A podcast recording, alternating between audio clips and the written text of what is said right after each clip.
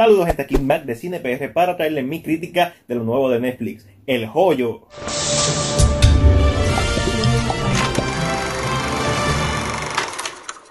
Esta es la ópera prima del director español Galder Castelú Urrutia.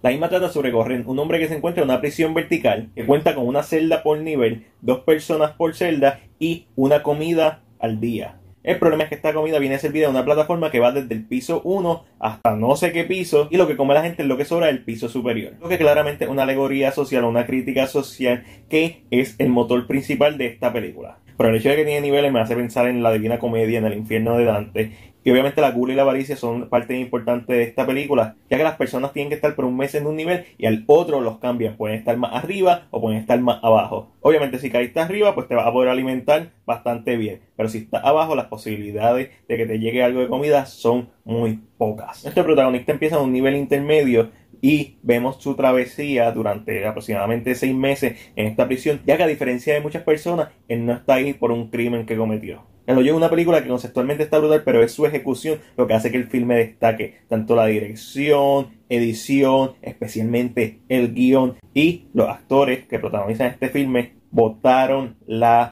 bola. Esto es un ejemplo de una película que no requiere de un gran presupuesto, sino de un gran concepto y ejecución. Y es una película que recomiendo altamente, sobre todo en esta cuarentena. A veces el mensaje social se sobreimpone un poco sobre la trama, especialmente en el último acto pero no es algo que afecte realmente en general la película. Me hubiera gustado que se hubiera explorado el exterior porque en un mundo donde existe una prisión vertical, ¿qué más hay? Esa sería mi pregunta. El filme logra representar muy bien lo que son las clases sociales y cómo las personas actúan cuando están arriba, cuando están abajo, el hambre, cómo nos comemos los unos a los otros. Sí, el final es un poco...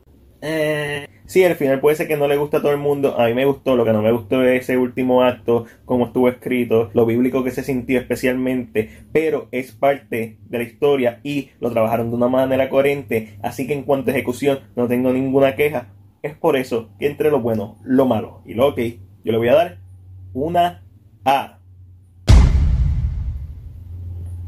Pero esa es solamente mi opinión, ahora déjame saber la tuya en la sección de comentarios. Como siempre, si te gustó este video y el joyo, obvio, dale like y compártelo. Recuerda suscribirte a nuestro canal de YouTube y darle a la campana de notificaciones para que no te pierdas nuestro contenido. Este fue Mac, desde la cuarentena. Será hasta la próxima.